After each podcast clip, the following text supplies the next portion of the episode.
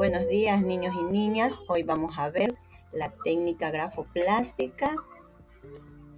Espero que todos ya tengan el material listo para iniciar nuestra clase.